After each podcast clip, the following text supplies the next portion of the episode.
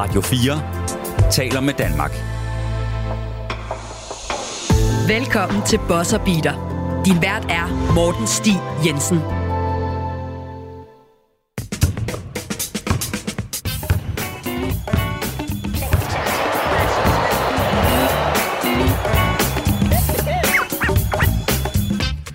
Rigtig hjertelig velkommen til Boss Peter. Mit navn det er Morten Stig Jensen, og i dag der skal vi snakke slutspillet. Big time NBA Playoffs, fordi første runde er meget tæt på at være over for rigtig mange mandskaber.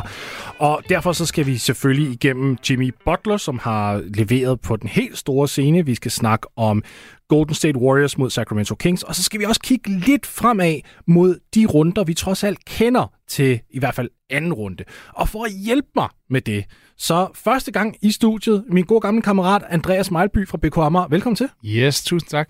Det, det er sgu fedt at være her. Det, jeg har fulgt lidt med på, på sidelinjen fra, øh, fra vi mødtes i øh, Hørsholm, og det er jo så fedt at se, at du, du har den her platform til at formidle basket. Det er fandme inspirerende at se på. Mange tak. Ja, de, vi mødtes hinanden, jeg, i, som sagt, i hvad var det, 16? Jeg tror, vi snakkede om det inden. Var det ja. 16 der omkring efteråret, hvor jeg var i praktik ude i Hørsholm, og du spillede?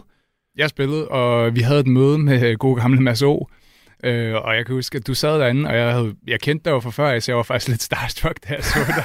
Men jeg kan huske, at jeg havde set dig på Facebook og alle mulige steder om, og du skrev artikler, og vidste bare, at du vidste super meget om basket, så det var, jeg, var, jeg, jeg vidste godt, hvem du var. Du vidste ikke, hvem jeg var på det tidspunkt. Nej, men vi, ja, det lærte jeg meget hurtigt, vil jeg så sige. Og så kan jeg huske, at vi begyndte at, at, at mødes ude på banen også. Ikke fordi vi spillede mod hinanden, for der ville jeg i hvert fald have tabt. Men, men du, du, du er begyndt at, sådan lidt snakke om din spillestil, og jeg kan huske, der nemlig var en bestemt spiller, som vi to vi blev ved med at snakke om, at øh, det var ham, du skulle begynde at emulere. Det er meget sjovt. Det var Jimmy Butler, og shit, han har fandme været god her, i, her, her for nylig. Det er, han, er en fed spiller. Altså, det er sådan en spiller, man ikke gider møde, især når det bliver slutspil, fordi han, han er bare ude på at tage lidt hjerte, altså. Siger du 98 point over to kampe er godt? det er okay. Jamen altså, lad os komme ind i Jimmy Butler, fordi det her, det er en, altså, det her er et vanvittigt talent. Og han scorer de her 56 point imod Milwaukee to kampe siden. Og man tænker, okay, det var den store Jimmy Butler-kamp. Det kommer ikke rigtigt til at ske igen. Så smider han lige 42 point og 8 rebounds her natten til torsdag, som, hvor vi sidder og optager nu. Vi sidder og optager torsdag og ikke fredag, så det vil så sige, at vi ikke kender resultatet på øh, Celtics Hawks-serien. Det skal også lige siges. Øhm, og, og den måde, han, han scorer på til allersidst, han, de, han svinger overtime i Milwaukee, hvor de, Miami så går hen og vinder kampen og dermed serien, ved at han simpelthen får et lobpass hen mod kurven. Han hopper op og, jeg har næsten lyst til at sige, skubber, tipper, skubber bolden. Det passer meget godt. Altså, helt vildt. Helt vildt. Altså, lad os lige prøve at høre nogle highlights fra 56-pointskampen, fordi den var da også vanvittig. Og prøv at høre passionen af kommentatorerne, der er med her. It's loose! The Jimmy Butler! And Giannis was trying to call timeout. 46 points for Jimmy Butler. Sets up a three. Good! Why not? Butler! Long shot! Good! Han har uden tvivl været den bedste spiller her i slutspillet. Og øh, jeg har lige skrevet en artikel om ham for Forbes her i dag, faktisk, hvor jeg mere eller mindre har skrevet, prøv at høre, nu, nu er det slut med at have den her debat. Han er en superstjerne. Han er en klokke klar superstjerne. Bare fordi han ikke har de her prægne stats i øh, grundspillet, så betyder det jo ikke, at han ikke er en af de bedste spillere, vi har i ligaen. Prøv at se, hvad han gør i slutspillet her. Altså Miami, de har ikke en Tyler Hero. Det han har brækket hånden. De har ikke en Victor Oladipo, han er også ude resten af slutspillet. Bam Adebayo lignede en sæk kartofler i flere af kampene af den her serie her. Altså, han blev nødt til at regne med Caleb Martin, Duncan Robinson, der ikke kan garde mig, mere eller mindre, altså, og, og Gabe Vincent, som, jeg respekterer Gabe Vincent, men han er stadig Gabe Vincent, altså, hold nu op, og så vinder de over det her Milwaukee-mandskab. Ja, bevares, Janis var ude i, i næsten tre kampe, men Andreas, det her det er jo vanvittigt. Jamen, altså, det er, det er meget nemt at blive øh, sådan carried away med det her, men altså, jeg, jeg vil næsten sige, at det er det tætteste på, på MJ, vi har set siden MJ, fordi altså, den der måde, det, det er jo, han har ikke kun scoret 98 på to kampe, det er jo, han har jo nærmest stået for alle deres point på en eller anden måde. Bare den, det er jo bare den følelse, man har med ham. Han er, sådan, han er bare sådan en dominerende figur, som, som, man, som jeg sagde før, man, man gider ikke at møde. Altså, han, som du siger, han slæber det der hold forbi øh, Giannis og Bucks, som jeg havde regnet med at skulle i finalen mod Suns. Øh, så min bracket i NBA-bracket, den er bare fuldstændig færdig. Øh, men du ved, ja, Kevin Love, Cavs ville ikke engang have ham. Hiver ham med, altså det er jo, det er jo for vildt, hvad han har, altså han, han er bare overtaget fuldstændig.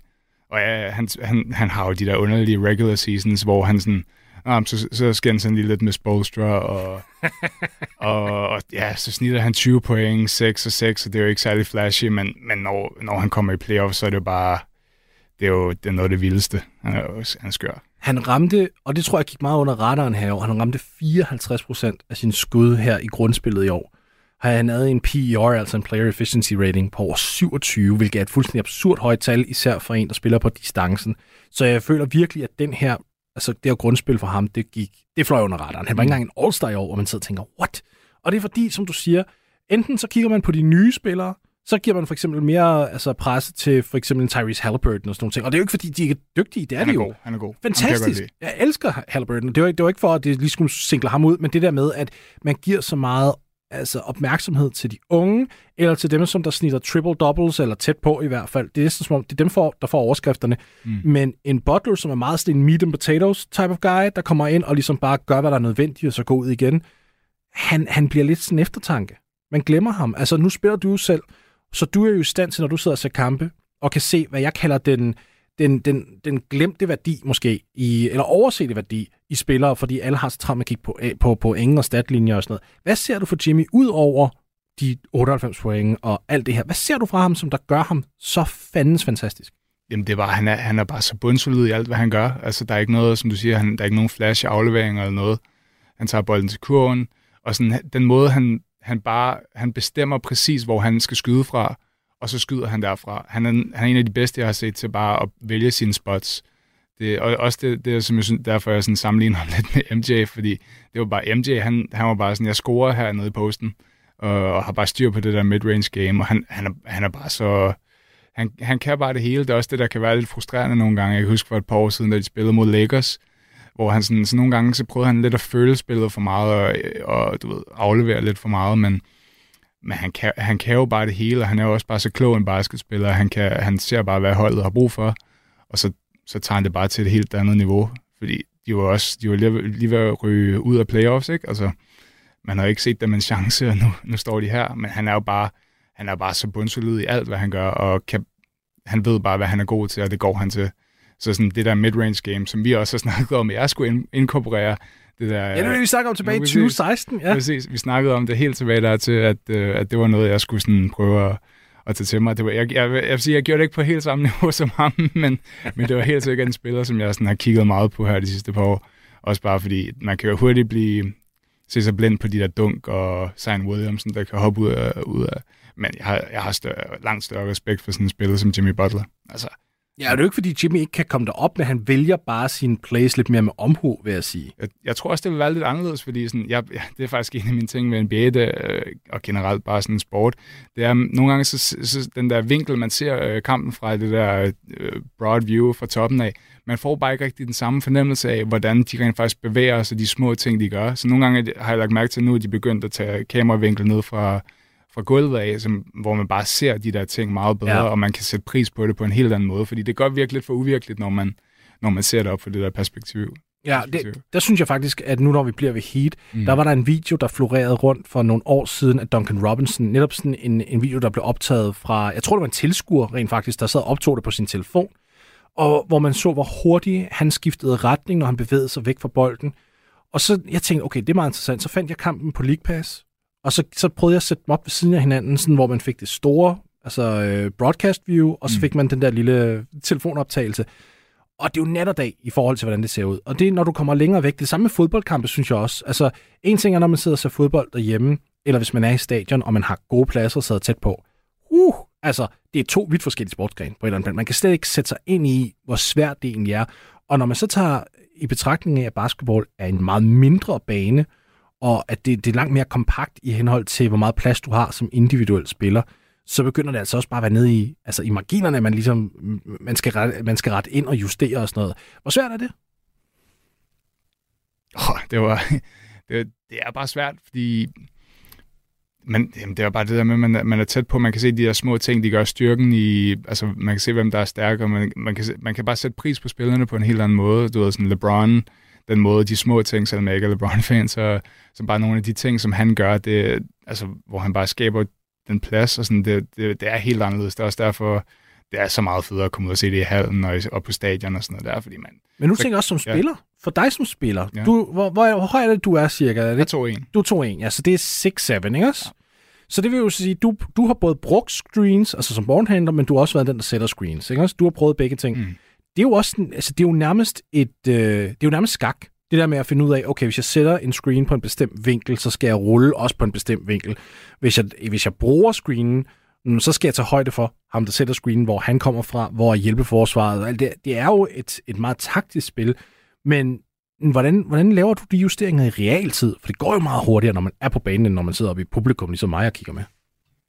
Jamen, det er jo sådan noget, det er jo også bare, man skal lige prøve det, man skal prøve det af, og det, det tror jeg sådan nogle gange, man skal være lidt bedre til at, at se det som et skakspil, fordi når, jeg synes, når vi spiller, så kan det godt være sådan, og så prøver vi bare det her en gang, og hvis det ikke virkede, så går vi bare lidt væk fra det, men man kan faktisk lave de her justeringer, og, og det er sådan, som ballhandler især, så er det jo det der med at se, hvordan er det, hvordan er deres coverage, hvor meget hjælper de ind over fra, fra hjørnet af, og er det en hedge og sådan nogle ting. Og så ved man til næste gang, så kan man lige sige til sin holdkammerat, hold, øh, at, at man skal gøre det her, eller så, så ved man, at man skal angribe på en helt bestemt måde. Det, det, og ja, det, det, det ser man meget nemmere. Du lytter til Bosser Beater på Radio 4.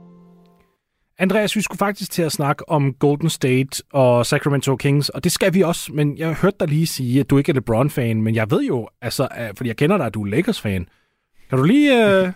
Ja, det er jo sådan lidt en running joke for, på, på BK Amers herhold i år, at øh, jeg har været total LeBron-hater, men øh, jeg synes bare, at øh, jeg har respekt for alle de ting, han gør, men jeg tror, at hvert år siden år 2010 har jeg, har jeg hvert år på et tidspunkt i løbet af sæsonen, så har jeg været sådan, nej, nu er det nok, nu skal jeg, nu skal jeg også sætte pris på ham, Ja. ja. og, og se, at, altså nyde, hvor god han er, fordi vi har ham ikke for evigt, men, men gang på gang, så han, han irriterer mig simpelthen så meget. Med, Jeg, kan- jeg kan se det i øjnene Jamen, på dig lige. Jamen, jeg, kan slet ikke, jeg kan slet ikke kigge på det lige nu, fordi jeg har så meget afsky. Jamen, hvad, okay, hvad er det, der gør? Vi, vi, øh, vi, det skal også, nu lægger vi kort på bordet. Vi har en, en lytter, som tit sender spørgsmål ind. Ja. Uh, Kim. Og, og han er også altså, en klokkeklar LeBron-hater, og hver gang, at han ligesom øh, melder sin, sin mening frem, så, så, så får han noget skrald online. Hvad er det for dig, der gør, at, øh, at LeBron han, øh, han ikke lige rammer din dag? Nej, men det er den måde, han bare bevæger sig rundt på og opfører sig over for de andre, og, og den der self-entitlement, han har, han er bare sådan, øh, han skal ikke ud, udnævne sig selv som GOAT, altså det er ikke hans job, og han går for meget op i det der, og hvordan han ser ud på banen, og det, det, ah, det bliver bare sådan lidt for politisk, og prøver at bygge sine egne narrativer, og jeg så føler bare ikke, altså sådan, han får så meget love for, at han er sådan en god holdkammerat og sådan noget der. Men alle de spillere, han har spillet med, er nærmest blevet dårligere, når de har spillet med ham. Kevin Love blev en skygge af sig selv, øh, da de spillede sammen. Og, og altså, når, bare når man ser altså, de, den måde, han kigger på hans holdkammerater på, jeg synes bare ikke, det, jeg synes ikke, jeg synes ikke, man kan være sådan, og, og, og så skulle være goat. Øh, så, altså, jeg, jeg synes bare ikke, han er særlig fed. Jeg, det, det, Jeg det, synes, det er interessant, at det er en spiller. Altså, du er jo en spiller, der sidder og siger det. Fordi jeg har nemlig ikke snakket med nogen, der spiller spillet, der faktisk siger det her. Det plejer at være en meget sådan, fan-domineret ting, at man, er, man har noget imod LeBron. Og, og det, at du nævner holdkammerater, for eksempel hans, hans forhold til holdkammerater, det er jo noget, du går meget op i, fordi du, jeg ved da også, at du går meget op i, at du skal have et ordentligt forhold med dem, du spiller med. Så, så det synes jeg faktisk er rigtig interessant. Det er jo en dynamik, hvor at mange os, der ikke spiller jo aktivt, den glemmer vi lidt. Vi sidder måske og snakker, snakker om, hvordan han opfører sig i, på tv eller et eller andet, men, men du siger decideret, at måden, han er på med holdkammeraterne, som du i hvert fald kan se, det irriterer dig. Jamen, jeg, jeg, jeg, jeg synes bare, at øh, jeg synes ikke, det øh, den måde, jamen, det er bare den måde, han sådan kigger på, på hans holdkammerater på, det, øh, som, som den ene dag, så er han super glad for dem, og kalder og siger, Austin Reeves, jeg vidste, han var god fra training camp sidste år, eller sådan noget der, bare sådan, det er så obvious øh, en ting at sige, og, så, og, de ting, han siger, kontra det, jeg kan se, han gør, Ja.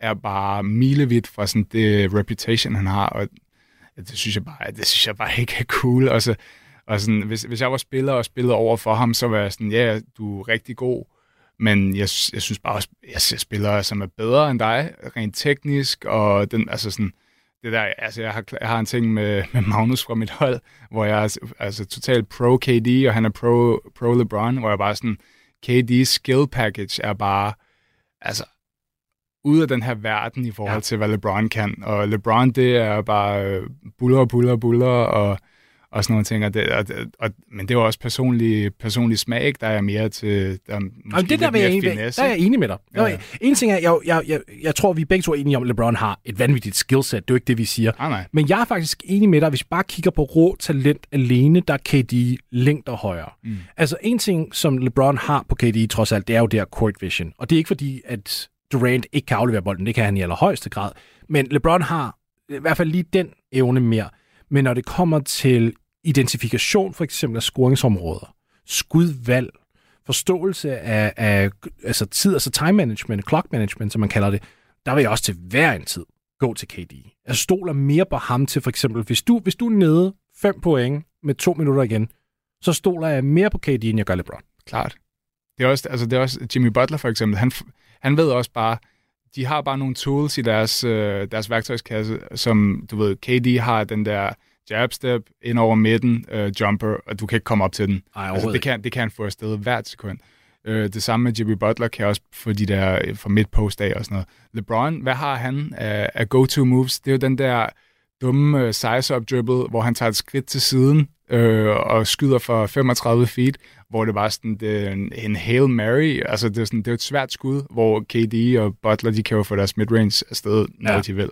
Og så stoler jeg nok også mere på Durant som en trepointsskytte. Hvis man absolut skal tage en 30-footer, så vil jeg nok hellere mere have det KD, der tager den, end LeBron. Ja. Det, det skud har jeg også undret mig over. Altså, vi har set det mere og mere de sidste par år. Jeg tror, det er noget med alderen at gøre også, det der med, at han kan bare ikke klare at komme ah, ind. Og, og det, det, synes jeg er fair nok. Men det, jeg ikke forstår med LeBron, trods alt, og den synes jeg også altså, skal med, det er, hvorfor han tager dem så langt ud fra. Mm. Det er sådan, det er der bare ingen grund til. Det kan, der kan jeg godt føle dig. Det er lidt, som om, det er lidt mere flash and substance hvis jeg, hvis jeg havde hans krop, han har været 2,5, 2,6, og han vejer 120 kilo, ja. mindst. Altså, jeg forstår ikke, hvordan han ikke bare får den i midtpost hver gang, og vender sig om og laver altså det der Jordan-skud. Der er, ja. ikke, no, der er ikke nogen, der kan dække det. Der er ikke nogen, der kan skubbe dig ud af den position, du gerne vil have.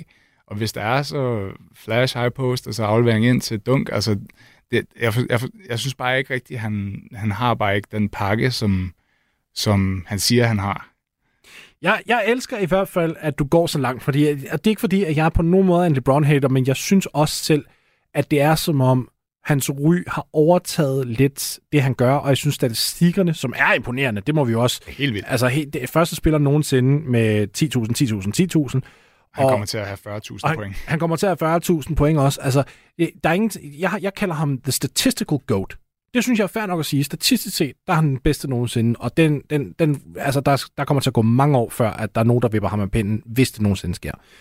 Men jeg synes også, at når man bare kigger på beslutningsprocessen, der er en grund til, at jeg også kigger mere på, på Mike for eksempel, og siger, at der stoler jeg faktisk mere på ham, end jeg gør LeBron nødvendigvis. Men ikke det sagt, at jeg ikke synes, LeBron er fantastisk, og det ved jeg også, du synes, yeah. selvom du lige kaster lidt op i munden, kan jeg se Nej, han, altså, det er jo for vildt. Han, han, altså, han kommer til at score de der 40.000 og var i finalen været 10 år i træk. Altså, ja, ja, ja. Det, det, det kan man ikke tage fra ham. Øh, han har altid fundet en eller anden måde at vinde på, men jeg synes bare ikke, jeg synes bare ikke, han er all that. du, du får en meget vred sms fra din tidligere holdkammerat Ife Lundberg på et tidspunkt, fordi ja, ja. hold da kæft. Han er, der, der kan vi snakke med en LeBron-fan. Ja, jeg, jeg har set, han, øh, han har lidt øh, nogle af de samme mannerisms nogle gange. Jeg bare sådan, Ife, Lad nu være. du lytter til Bosser Beater på Radio 4. Green to Curry. Clock ticks, valuable seconds running off. Curry just running around. Five to shoot now, and Curry is fouled and one. A put away punch. Golden State, Sacramento Kings. Hold nu kæft en serie vi har haft her. Altså, vi kigger på de to mest eksklusive scoringshold i NBA. Vi kigger på et hold, som der har vundet, hvad er vi ude på? Hvad er vi ude i? Fire mesterskaber, tror jeg det er. Mm. Og så et Sacramento Kings hold, som der er up and coming, men har i allerhøjeste grad bevist sit værd her den her sæson. Hvad, hvad, hvilke nogle tanker gør du om den her serie? For mig, for mine penge, der har det været den mest underholdende serie i første runde, og det siger jeg velvidende, at vi har haft de her to vanvittige Jimmy Butler-kampe. Det er jo en fest at se dem spille basket. Det er jo helt vildt. Det, øh, jeg har aldrig set nogen push det der pace så, så hårdt. Altså, det er jo, de sprinter bare frem og tilbage og skyder efter 5 sekunder. Mike D'Antoni vil være stolt. øh, men, ja, men, men jamen, det, er jo, det er jo sådan lidt ærgerligt for, for Kings, at de skal møde, møde Warriors. Ja. Fordi jeg føler lidt, at Warriors de har underpræsteret hele året og været ramt af skader og alle mulige ting. Og de er også lidt ligesom Jimmy Butler, de giver jo bare op til sidst, ikke? Fordi man kan ikke, man kan ikke tage noget for Kings. Altså, de har jo de har et vanvittigt godt sammenhold, de spiller sammen, de spiller hurtigt, de spiller for hinanden. De kan jo alting, de, kan, de har en strong post presence i Sabonis, og så har de jo skytter over det hele, og folk, der kan tage den til kurven. Jeg tror bare, de, de, de rammer bare lige et, et hold i deres prime for tidligt, øh, og så har de fandme også været uheldige. Jeg, jeg sad med præcis samme tanke, da jeg så, at det her ville være første runde matchup. Jeg sad og tænkte, nej, var det ærgerligt. Altså, for Kings. Fordi en ting er, at jeg, jeg har ikke stor på Warriors til samme grad, som jeg plejer. De er ikke lige så dybe, som de plejer at være. Uh, man kan også godt mærke, at alderen er ved at indhente en lille smule. De har nærmest ikke kunnet vinde på uh, udbanen her i år overhovedet. Så der var helt sikkert nogle, nogle elementer, hvor jeg tænkte, okay, døren er åben for Sacramento. Men, altså, nu har de, nu har de tabt, hvad er det, tre i træk. Mm. Fra, altså, det, det virker til, at Golden State er ved at finde det der niveau nu. Og, og, og jeg vil så gerne have haft dem op imod for eksempel Grizzlies eller et eller andet hold, hvor der er en større chance, fordi jeg synes, det kunne være fedt, fedest for, for Kings at møde Warriors i anden, eller måske i tredje runde, hvis de var kommet så langt. Mm-hmm. Så havde det fanden gerne været spændende. Ja, altså, jamen, jamen, det er helt klart. Øh, the stars must align, hvis ja. du vil slå uh, The Reigning Champs ud. Altså, det, og, og det har de bare ikke helt. Altså, du de har chancen, Harrison, Bus, uh, Harrison Barnes på en buzzer, som skulle være gået i, at Curry, som laver den dummeste fejl siden uh, C-Web i, i hvad, 92, og kalder en timeout, når man ikke havde en. Uh, og de stadigvæk slipper afsted med den, det siger jo også lidt, plus at, at Fox uh, brækker en, en finger på hans shooting hand, det er jo ja. heller ikke skide godt. Og, og så plus, at uh, sådan en så, bonus måske ikke lige har ramt den, som han har gjort det hele sæsonen, for han har fandme været god i år. Men, men han har jo ikke, der har været to kampe, han har, han har scoret over 20. Der skal, der, der skal nok ligge over 20 alle fem kampe, hvis du vil, vil Han skal derop af, ja. ja. Og det er der, hvor problemet har været, som jeg også ser det. Fordi en ting er, at han rammer, i hvert fald i grundspillet, ramte han over 60, jeg tror det er faktisk 61 procent af sin skud. Her i slutspillet er det betragteligt lavere. Jeg tror, måske er han lige kommet op over 50 procent nu. Ja. Men det er, det er ikke effektiv basketball, som han plejer at gøre det. Men det, som, som, som vi virkelig har set, det er jo, at Warriors faktisk inviterer ham til at skyde. De inviterer ham til at være en scorer. Vi ser ham få alle de åbne midrange-skud, han overhovedet har lyst til at have. Og det er fordi, at det spiller imod hans natur. Og det tror jeg også, du kan genkende som spiller, det der med, at man kan blive for komfortabel en gang imellem med at aflevere bolden til, til, til sine holdkammerater, ikke nødvendigvis tage så mange skud. Altså så bonus, selvom han scorede de her 18-19 point per kamp, så tog han jo kun lidt over 10 skud per kamp. For eksempel. Han var ikke en, der gik ind ligesom og sagde, okay, jeg skal have mine 15-16 styks hver aften. Ah, nej, det var stille og rolig opbygning, det var i flået af det. Og nu hvor Warriors siger, vi tvinger dig til at være aggressiv og til at tage de her 15, 16, måske endda 20 skud, så fucker det faktisk, ja, undskyld sproget, altså med, med hans hjerne og med hans tilgang til spillet. Er det noget, du kan genkende til som spiller, det der med, hvis, hvis forsvarskæder begynder at agerer anderledes i forhold til dine tendenser, at så begynder man at, at tænke lidt for meget over sig selv? Det har man, det har man set. Altså, nu, nu har jeg ikke rigtig været den der type, som bare øh, øh, træneren har sagt, du skal bare ud og score 20 i dag. Øh, men, men man kan klart se det der, altså de har helt sikkert set noget i, i, i, i ham, at, at de har giver ham et andet look, og, og du, det er jo bare en, komf- en comfort ting, ikke? at øh, jo, jo mere komfortabel du er, når du spiller, jo bedre spiller du. Jeg har set mange gange, med, altså, hvor vi også har spillet mod nogle dygtige scorer og sådan noget, der så har vi lavet nogle vilde defensive adjustments for at få dem til at se noget andet og, og doble dem på nogle underlige måder, og, og, og man kan bare se på dem med det samme, at det er ikke det, de er vant til, og så, så vælter lidt, det lidt for dem. Så det er jo godt set af Warriors, øh, men, men det er måske også en lidt en europæer-ting lige at, at passe ind og ikke være så aggressiv. Øh, men altså, det, jeg forstår ikke rigtig, hvorfor, fordi han er jo en dygtig spiller, og han har jo mm. været snid, han snittet været 25 over sæsonen og sådan noget. Uh, lidt, ja. over 19, men... men Nå, okay, det var kun 19. Ja, det var kun Ja. 19, men alligevel, han, det føles nærmest som om, han var i hvert fald ansvarlig for over 25, fordi han sidder også 7 assist, ikke også? Mm. Men jeg er enig med dig også i, EU, i europæer-kommentaren. Det der, der tror jeg endelig, vi kommer til at se en forskel i indstilling, når Wembanyama kommer ind. Han er om nogen wired som en amerikaner, altså er en eu- europæisk spiller. Han, han gunner. Straight up. Altså, du kan, hvis du spiller ham på den her måde, som Warriors spiller Sabonis nu, når han ligesom er i sin prime, game over. Altså, det kan du ikke. 50 point. Ja, så tager han det. Det er bare sådan, oh, du giver mig et åbent midrange skud. You're lost, baby.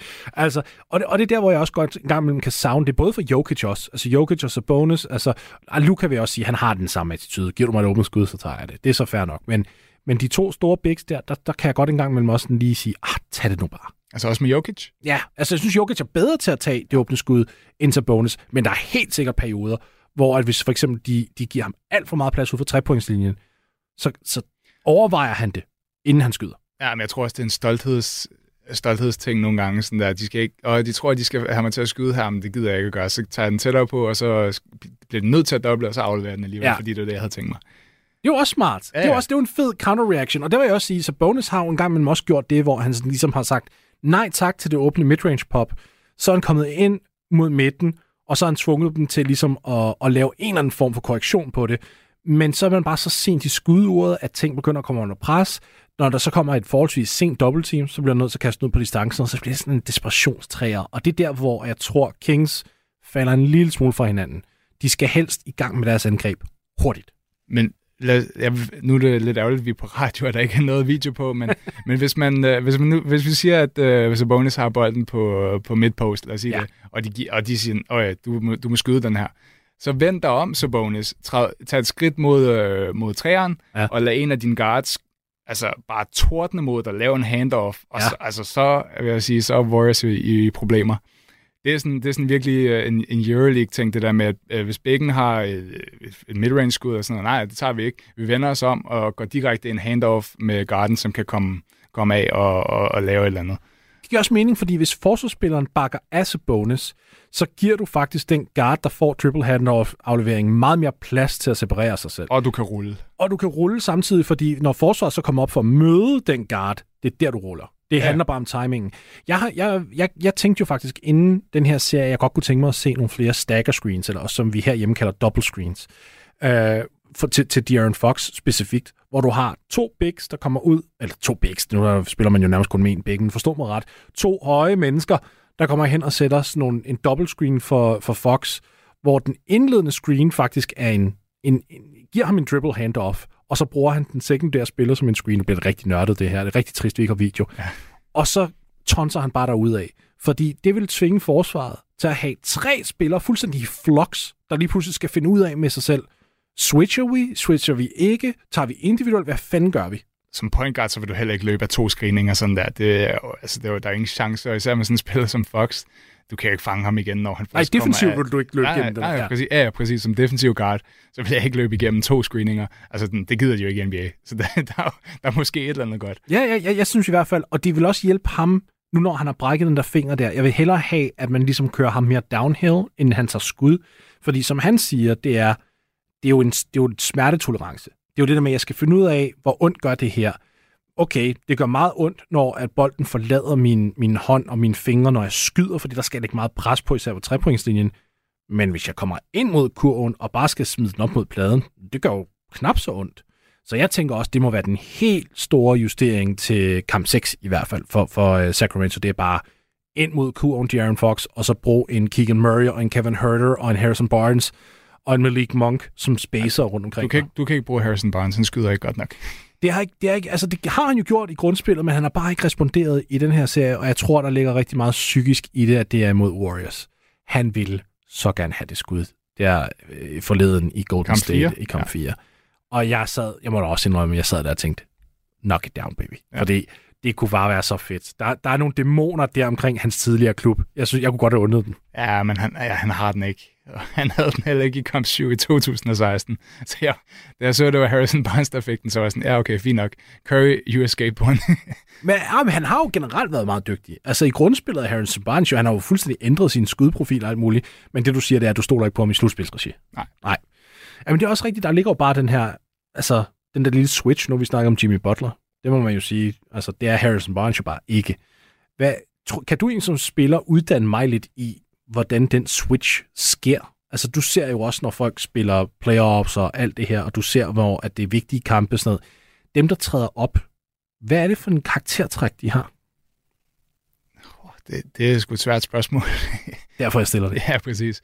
Øhm, jamen det, det, er jo, det er jo bare noget med, at, at man bare er i stand til at, at sådan, bare gå, bare fokusere. Altså, du, du, du er bare 100% fokuseret på, at det er den her kamp, du skal spille, og du skal spille godt, og du skal levere, og I skal vinde.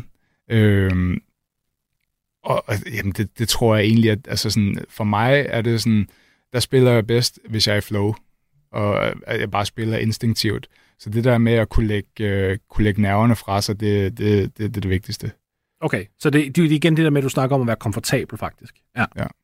Ja, og det er også om at blive sat i de spots, du er god til at, at være i. Øhm, og, og som træner, så skal du sætte dine spillere op til, til succes, og, og, og så må du finde nogle situationer, som er, gør dem komfortable, og, og sådan, fordi jeg, jeg kan også mærke klart, når man kommer ind, og hvis man får et første spil kaldet efter sig, så, så er det også sådan, så ved man, at jeg har noget ansvar her, og jeg skal mm. faktisk levere, og sådan, så, så reagerer kroppen også bare på en anden måde, fordi at, at du bare bliver wired til, at ja, nu, du, du kan ikke gå ind og brænde det første skud. Det, der, er også noget, der er også noget stolthed i, at det er mig, der bliver sat op til, og det skal da også være næste kamp, og det skal være kampen efter det, ja. og det betyder også bare, at man skal levere. Så det er vel bare det der med, at man skal være mm, også bare villig til at tage det ansvar. Øh, Oh, det kan jeg godt lide, det med William, for det skal ikke være nogen hemmelighed, at vi her på programmet faktisk har en del unge lyttere også, der, der spiller og, og gerne vil lære mere om spillet. Hvad kan, hvad kan de unge spillere egentlig selv gøre for at nå til det punkt, hvor at de føler sig komfortable? Det er jo med, altså, det, det kedelige svar er jo træning, og, og, og, kunne, og kunne sige, at det her, det her kan jeg bare, den her øh, cross step, et eller andet, øh, crossover, ja, step back, et eller andet, øh, det er bare et, et, et play, jeg har i, i min værktøjskasse også, som, som vi snakkede om med Kevin Durant og Butler.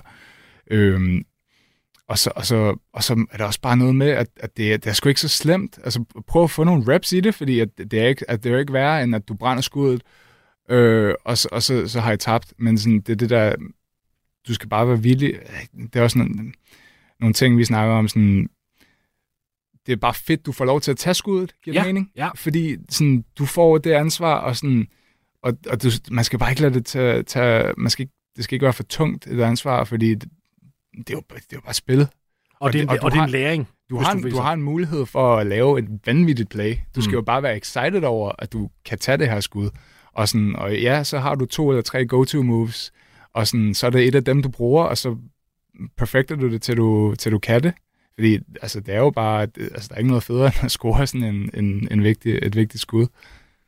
Jeg, jeg kan godt lide måden, Jordan i sin tid øh, svarede på det her spørgsmål, fordi han, han blev jo også spurgt sådan lidt om, når du tager de her skud i slutningen af kampen, han sagde, men prøv at jeg ved, der kun kan ske en ud af to ting. Jeg rammer det, eller jeg misser det. Og så må jeg bare lægge al min lid til min træning, om den her, det her skud, det har jeg taget 7.000 gange de sidste fire måneder i, i gymnastikhallen. Altså, så derfor så min, min selvsikkerhed og min selvtillid og min tiltro i, i mit arbejde gør, at jeg kan i hvert fald give det skud det bedste chance, jeg har. Og okay, hvis jeg så misser, og hvis jeg lærer et eller andet af det mis, ved at jeg måske placerede mine fødder forkert eller andet, så tager jeg det med til næste gang. Jeg kan godt lide altså den, den meget simplistiske metode, egentlig, han, tager, han, han angreb tingene på, det der med, at jeg misser eller rammer. ja, det er der, lidt... der sker ikke mere end det. Det er, ligesom, det er lidt ligesom Yoda siger i Empire Strikes Back, you do or you don't. Altså, there is no uh, try. Altså, du, enten så scorer du, eller også gør du ikke, og så er det tilbage til tegnebrættet, og så må du, ja, så, så må du lære af det. Og, ja. og, og, og det er ikke, fordi man bliver smidt af holdet, jo. Nej, præcis.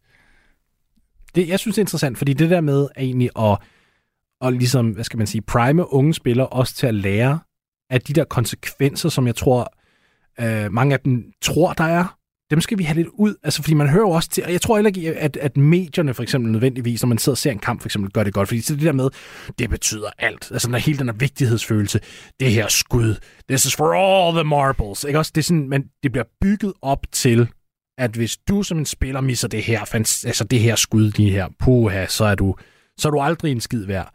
Sådan er det jo slet ikke. jamen, det er jo lidt ligesom, når man bare spiller normalt, at, øh, at, at du skal bare være glad for, at du kan tage et skud til. Altså, der kommer til at være en kamp til, der kommer til at være en ny situation, hvor du kan få lov til at, at prøve det af, og, og så sådan, jeg synes bare, man skal sådan, ja, man skal ikke tænke, tænke så meget på det negative, bare tænke på, på muligheden, og hvor fedt det er, at du rent faktisk kan stå i sådan en situation, øh, også bare generelt til kampene, altså, der er jo ikke, skyd, skyd, og vær glad for, at du får lov til at skyde en gang til, fordi det, det, det, det, det finder man meget sådan comfort i, synes jeg. Du lytter til Bosser Beater på Radio 4. Andreas, vi skal til at snakke om anden runde. Og vi har jo to serier, som vi i hvert fald kender til lige nu. Det er Nuggets og Suns i Western Conference, hvilket uh, den glæder jeg mig enormt meget til. Det er og så har vi meget uventet Heat Knicks i, uh, hvad hedder det, i Eastern Conference. Og så skal det jo siges, at vi optager det her uh, torsdag aften, så vi igen, vi ved ikke, om Celtics går videre her i nat. Hvis de gør, så har vi også Sixers Celtics. Så jeg tænker, du og jeg, lad os holde os til de to serier, vi trods alt kender til her. Og lad os starte med Nuggets Suns. Altså, jeg er jo den holdning, at vinderen af den serie, det er også den, vi kommer til at se repræsentere Vest i finalerne. Men samtidig, mens jeg sidder og siger det her, så er jeg også udmærket godt klar over, at Milwaukee Bucks og Cleveland Cavaliers, de spiller ikke mere. Det var to klubber, jeg også havde til at gå langt.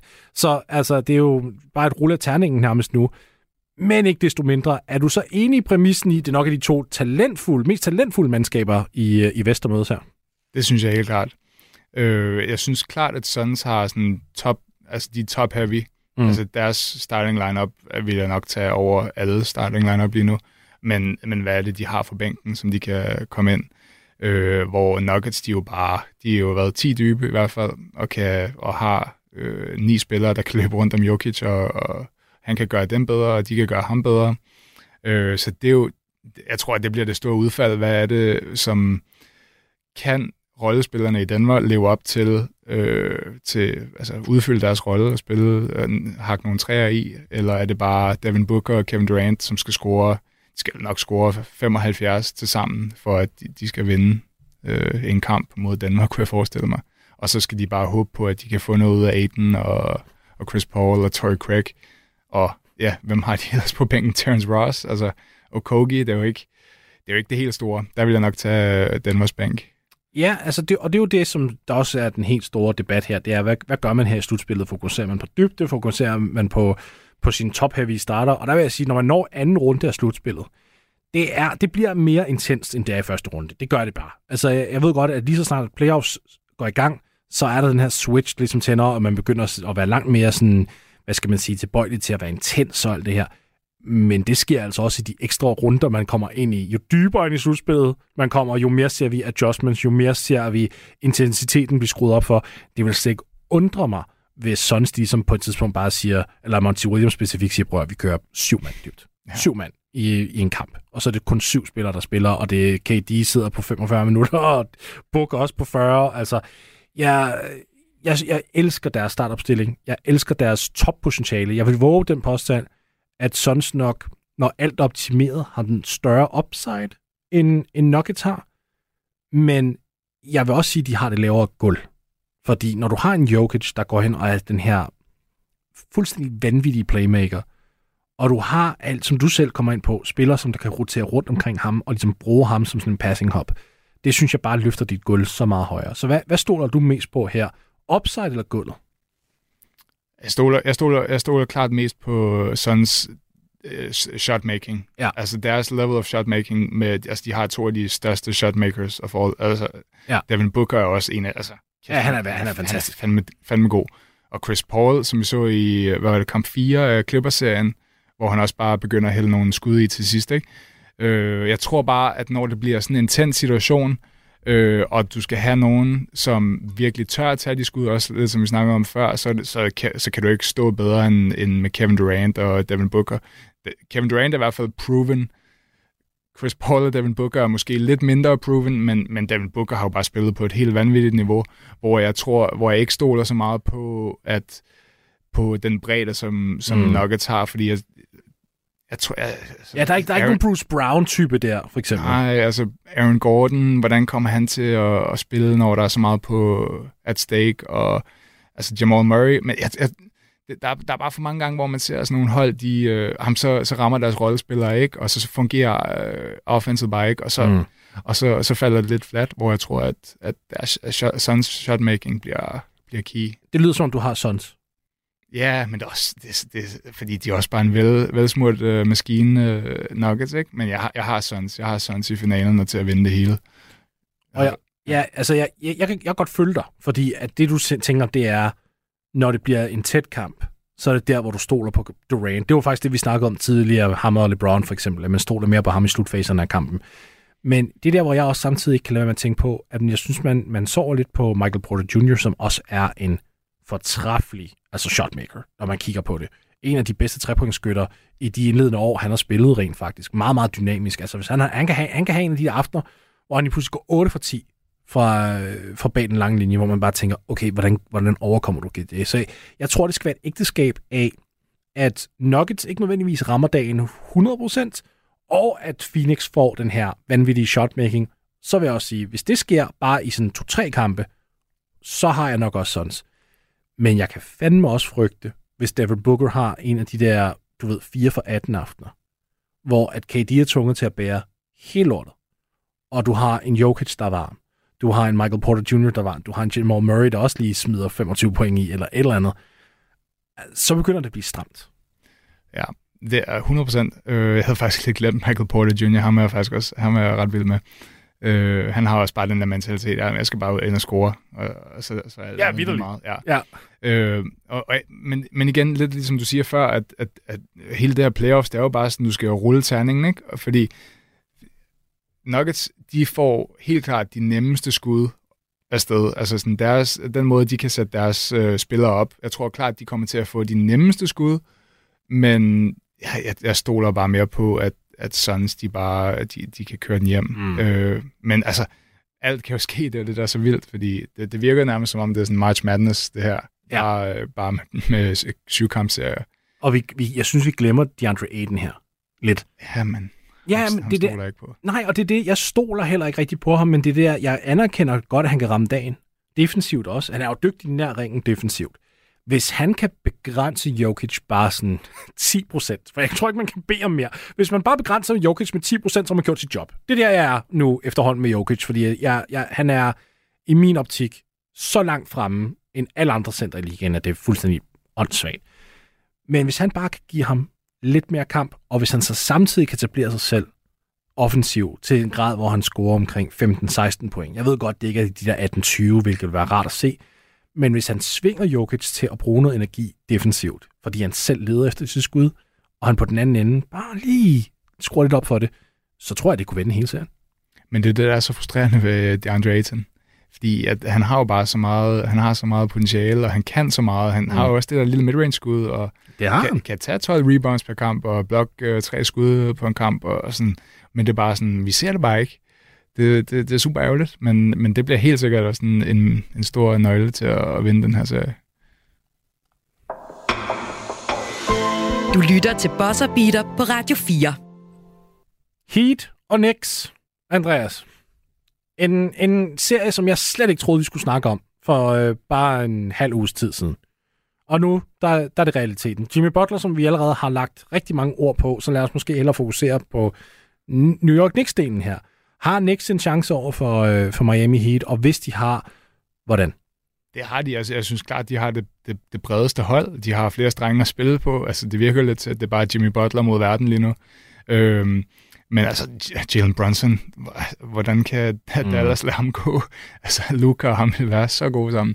Det var de også sidste år, men øh, de, altså, R.J. Barrett og Josh Hart er bare sådan, de har... De har Stoler du på Barrett, dog? Nej, det gør jeg ikke. Okay. Men jeg stoler på Josh Hart. Ja, det gør jeg også. Han er, altså, han er bare sådan en... Hvorfor har alle ikke bare ville svinge, altså give et first round pick for at få ham på deres uh, contender? Ja. Altså, fordi han, han går ind, han, tager, han giver dig 8 rebounds per kamp, og han giver dig 20 hustle, hustle plays, som bare sådan... Han, han er også så undervurderet, men bare så god i sin rolle. Altså sådan, altså, altså en spiller som ham har jeg fandme meget respekt for. Men de er, jo, de er jo dybe på alle positioner, især på, på guards. De har også Quickly fra bænken, ikke? Og Derrick Rose, er jeg sikker på, at Som ikke Derrick Rose, spiller. Derrick Rose kunne godt komme ind og give 10 point i en playoffs-kamp lige nu, det er jeg sikker på. Øh, men øh, jamen, de, og Brunson er så, han er så god. Han er så god. Og så har du en center i Mitchell Robinson, som ja, i regular season er han sådan rimelig skadespladet og mm. inconsistent, men, men han har også bare, han har bare en størrelse, som du ikke...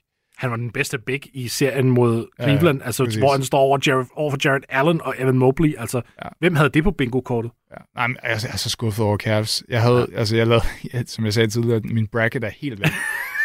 Cavs, jeg havde dem i, jeg prøvede også at være, jeg spillede lidt smart med den. Jeg var sådan, Okay. okay, 4-0 Cavs. Jeg havde oh. kæmpe fidus til Cavs. Ja, ja. Men, men de skal vist tilbage til tegnebrættet. Jeg tror ikke, det der Jared Allen og Evan Mobley, det kommer til at fungere.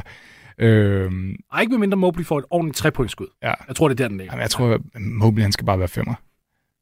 Ja, både Ja, og, for det er han kan også playmake, jo. Jeg kan Jamen, godt lide den Timmy. frihed. Det er Timmy. Du tror, han, det er Timmy? Ja, han skal spille, han skal spille femmer og være Timmy. Ja, men Timmy kunne også godt spille ved siden af Robinson på forår. Det er rigtigt.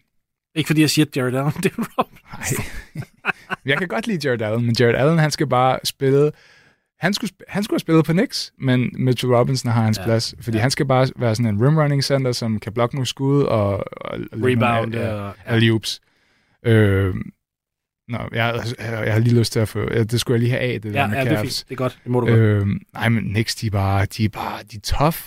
De virker bare til, at de er tough. De, altså, de spiller sådan lidt nogle low-scoring games, og de, de spiller forsvar, og Tips, han står bare og råber derude og, mm. og, og styr på dem, ikke? Altså, jeg, jeg, Til gengæld, respekt for dem. til gengæld vil jeg så sige, hvis der er en spiller derude, der ved, hvad, hvad Tips kan finde ud af at gøre, så er det Jimmy Så er Butler. det Jimmy. Ja. Han, kan, han kender Tips meget godt. Ja. det er sådan, jeg kunne lige forestille mig, at vi kommer til at få et eller andet sådan videoklip, der går viral, hvor at Tips har skrevet, han har tegnet et eller andet op. Jimmy, han sådan sniffer den lige ud, og så står han der og råber og sådan, hey, hey, der går Blue 42. så, så ved vi, okay, fuck, det kan ja. vi ikke gøre noget med. We're in trouble. Ja. Og så har, jeg, så har jeg den her lille, lille rynke, som jeg tror kunne være spændende. Forestil dig, hvis coach- Bo starter den her serie ved at smide Jimmy på Brunson. Fordi Jimmy kan følge med der. Brunson er ikke uhyre atletisk. Altså, han er hurtig, men så hurtig er han heller ikke. Jimmy kunne lime sig fast på ham. Og det er altså stadig hovedet af slangen i, i New York, hvad jeg våger på at stå. Fordi hvis du så tvinger bolden ud af hænderne på Brunson, og du giver den til, jeg kan ikke lade være med at grine, Julius Randle, og siger, gå amok. Ej, han er, ej, Julius Randle. Han er også en af mine hate players. Men Altså, jeg, jeg tænker virkelig, hvis, hvis, det, hvis de formår, altså Miami, at bare sende bolden hen i hænderne på Julius Randle i stedet for Jalen Brunson, så står de rigtig skarpt. Så er det 4-0. Den er kaldt. Så er det kan. Okay, 4-0, der har vi den. Nej, men, men, men så, så, så du, du tænker i hvert fald, Knicks har en chance, men hvem, hvis, hvem stoler du så på mest? Jamen, Hvem tror du? Hvis jeg lige må gå tilbage til det der med, med Butler på Ja, Brunson. endelig. Ja, jeg tror bare, uh, uh, den er bare farlig. Kamp 1 i New York, og uh, hele garden er bare, der er ikke nogen, der kommer, altså der er ikke, der kommer til at blive kaldt uh, en fejl eller to på Brunson i starten, og hvis det er på Butler, så, så ved jeg altså ikke, hvad Heat skal gøre. Uh, Så, så, så du tænker, det er nok en, de skal vente med? Ja, det kan godt være. Okay. Se, se den anden. Lad, lad Jimmy Cook i, uh, i køkkenet og, og score 50 igen. det får de nok brug for. Og så når det så er, når serien så vender tilbage til Miami for eksempel, mm. så er det der, hvor du ruller den ud. Så er det der, vi, uh, ligesom Gary Payton i, i The Last Dance, hvor han siger, ah, vi skulle bare have gjort det noget tidligere, men uh, han begyndte at trætte ham og sådan noget, men det var bare, fordi Jordan havde andre planer, han skulle vinde i kamp 6, ikke? um, nej, men det er helt sikkert, de, de, det, det, det, synes jeg, de skal vente med. De skal se, hvad de har, og så, altså sådan, de, var det vandt Milwaukee første kamp over... Nej, de, Nej. de tabte den Ja, de første, tabte hvor den øh, første. de andre gik Ja, ned. det er rigtigt, det er Ja. ja. rigtigt. Ja. Ej, altså, det, det, det, men hvad fanden skal Heat gøre? Altså, det er jo bare så langt Jimmy Butler kan tage dem. Det, der tror jeg sgu mere på Knicks. Jeg tør nærmest ikke tvivle på, på Miami lige nu. Det er derfor. Jeg tror, det sidder, det sidder i hovedet på mig. Nej, men Jeg tør Max, ikke tvivle Max. Struss starter på banen. Gabe Vincent. Hvem er, hvem er de? Ja, men det, det, ved du hvad, Jimmy Butler skal nok sørge for at finde dem på det rigtige tidspunkt. Det er så skørt. Du lytter til Bosser Beater på Radio 4. Her i de sidste øh, syv minutter af programmet, så vil jeg gerne øh, snakke lidt om Giannis Antetokounmpo. Specifikt ham og medierne, fordi at de taber jo selvfølgelig den her serie til, til Miami, og øh, han får et spørgsmål af Eric Nem fra The Athletic, og det øh, hele det videoklip er gået fuldstændig viral, og det kan man høre her. Do you view this season as a failure? Oh my god. Uh, you asked me the same question last year, Eric. Okay, uh, do you get do you get a promotion every year on your job? No, right? So every year you work is a failure. Yes or no? No. Every every year you work, you work towards something, towards a goal, right? Which- is to get a promotion, to be able to uh, take care of your family, to be able, I don't know, um, provide the house for them or take care of your parents. You work towards a goal. It's not a failure. It's steps to success. Michael Jordan played 15 years, won six championship. The other nine years was a failure. That's what you're telling me. No, I'm asking you a question. Yes or no? Okay, exactly. So why are you asking me that question? It's a wrong question. There's no failure in sports. Godt. Så Giannis synes jeg faktisk kommer med et rigtig fint nuanceret svar her, trods for at han er frustreret. Altså, det, jeg tror, der er rigtig mange mennesker, der har hængt sig fast i, og han er sur, og det her, det var Jannes mod, mod medierne og sådan nogle ting. Først og fremmest synes jeg, at spørgsmålet er meget simplistisk. Jeg synes ikke, der er så meget, der, altså, der er ikke kød på det spørgsmål. Jeg elsker det, at han går ind sådan ligesom siger, alt den proces. Er du enig i hans endelige konklusion dog, at der er no failure in sports, netop fordi alt er en proces? Nej, jeg tror, jeg tror, han reagerer sådan, fordi han, han i bund og grund er super frustreret over at ryge ud. Øh, men han, jeg synes lidt, han kaster den lidt til siden, faktisk. Okay. Øh, det, det, det er faktisk lidt sådan LeBron-agtigt, det der, der, som han siger, synes jeg. At skulle, skulle lægge den over på at øh, provide for my family og sådan noget der. Altså, vi er, når vi er på banen, så, så spiller vi for at vinde. Ja. Og, og, og tabe som et seed mod 8. seed, det, altså, det er jo bare failure. Og, og, jeg Og tror et bare, play-indhold endda. Præcis. Jeg, det, jeg, jeg, jeg, jeg synes ikke...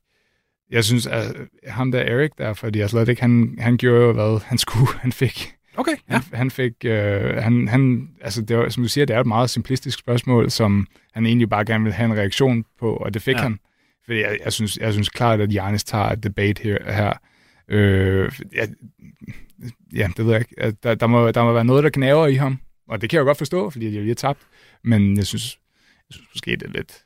Det, du, du vil gerne have, at man tager ansvar for, ligesom også at sige, prøv at høre, det her år, det var en failure. Ja, Ja. det synes jeg. Jeg, jeg, vil også, jeg er enig med dig i, at det var det. Jeg, godt, men jeg kan godt lide ideen, det der med, at han siger, at det er en proces trods alt. Fordi jeg, jeg tror heller ikke, man kan gå ind og så sige til, til en sæson for eksempel, okay, vi skal vinde mesterskabet, og hvis vi ikke har vundet mesterskabet, så skal alt smides ud af vinduet. Det er rigtigt nok, at det måske har været en failure, men, og et skuffende resultat, men jeg tror altid, at man kan tage noget med fra den sæson, selv hvis man taber, og så sige, okay, her lærte vi noget positivt og noget værdifuldt, som vi kan tage med til fremtiden. Ja, forhåbentlig har de lært, at de skal, de skal ikke have sådan nogle gamle nisser, der løber rundt og dækker Jimmy Butler Joe Ingles og Jay Crowder. Øh, så, så det er jo måske også øh, for at lægge lidt pres på, øh, på bokserorganisationen, det ved jeg ikke. Øh, men jeg, jeg, jeg, han svarer, at det var et basketspørgsmål, og han svarer jo ikke basketrelateret, synes jeg. Altså, jeg, jeg synes, det var lidt... Øh, han, han, er bare, han var bare frustreret. Han var frustreret. Og det fair nok, og fair nok. Men det var sådan... Altså, ja, det, ja, det er nuanceret jo. Du, det er jo ikke... øh, Altså, det er jo en proces, du spiller, og du har det sjovt, og alt det der. Men grunden til at spørge dig, det er jo Ja. fordi, altså nu, og nu har vi kun lige to minutter tilbage, så det er nok lidt øh, hurtigt her, men grunden til at spørge dig, det er jo fordi, du spiller selv jo. Mm. Og det er derfor, jeg sidder og tænker sådan, at når man, der er jo mange følelser i, i sport, især når man, når man kommer ud af en kamp, og hvis man har haft et skuffende resultat, eller for den sags skyld, man har haft et fantastisk resultat. Har du en forventning så til de spørgsmål, som du så bliver stillet? Altså hvor du sådan tænker, ej, jeg vil gerne have lidt mere kød på, eller er du faktisk ok med, med et spørgsmål, som måske bare straight up? Ja, man er, altså, når man har spillet en kamp, så er man bare helt, altså sådan, jeg ved ikke, hvad fanden jeg skal snakke om. Jeg vil bare gerne have tøj på, have tøj på ud af hallen, og så hjem og spise. øh, så ja, det ved jeg sgu ikke. Det, Og blodet, der er, også, der er nogle spillere, der siger, blodet er heller ikke kommet tilbage til hjernen nu. nej, men det er jo det. Man, altså, man står jo bare og fabler om et eller andet. For, og øh, bare gerne sige tak til min familie for at komme og se kampen, og mine venner, og, og give dem et kram, og så, øh, så ved jeg, så er alting godt. Jeg elsker det der, for det er meget ærligt, det der, hvis der står bare og fabler. Ja, ja, men, ja, for helvede, men der var nogle gange, hvor jeg var sådan, fanden, øh, jeg ved ikke, hvad jeg skal sige. Jeg var sådan, jeg er træt. Ja. Selv hvis man ikke har spillet så meget, man, man Ja. ja. ligger jo meget i det. Og Jeg, jeg ved overhovedet ikke, om det svarede på de spørgsmål. Nej, nej, det, det synes jeg, jeg synes, det er spændende, fordi det der med, jeg, jeg kan også godt, når, når jeg er i, inde og se NBA i person, så kan jeg også undre mig over, at for eksempel, der er nogen, der bliver spiller, så de har lavet et kæmpe spil, og så bliver de hedder banen bogstaveligt talt, sådan fem sekunder efter, de har lavet det her spil, Hvad synes du om kampen? Bare sådan, det er lige sket. Det er, sådan, det, det er meget svært lige at... Jeg føler ikke min hjerne lige nu. Nej. Det, altså, det her det kommer til at stå i 10 år i NBA-historien. Bare sådan, jeg kan jo ikke, jeg kan ikke, sige, jeg kan jo ikke sige noget, der topper det, jeg lige har gjort.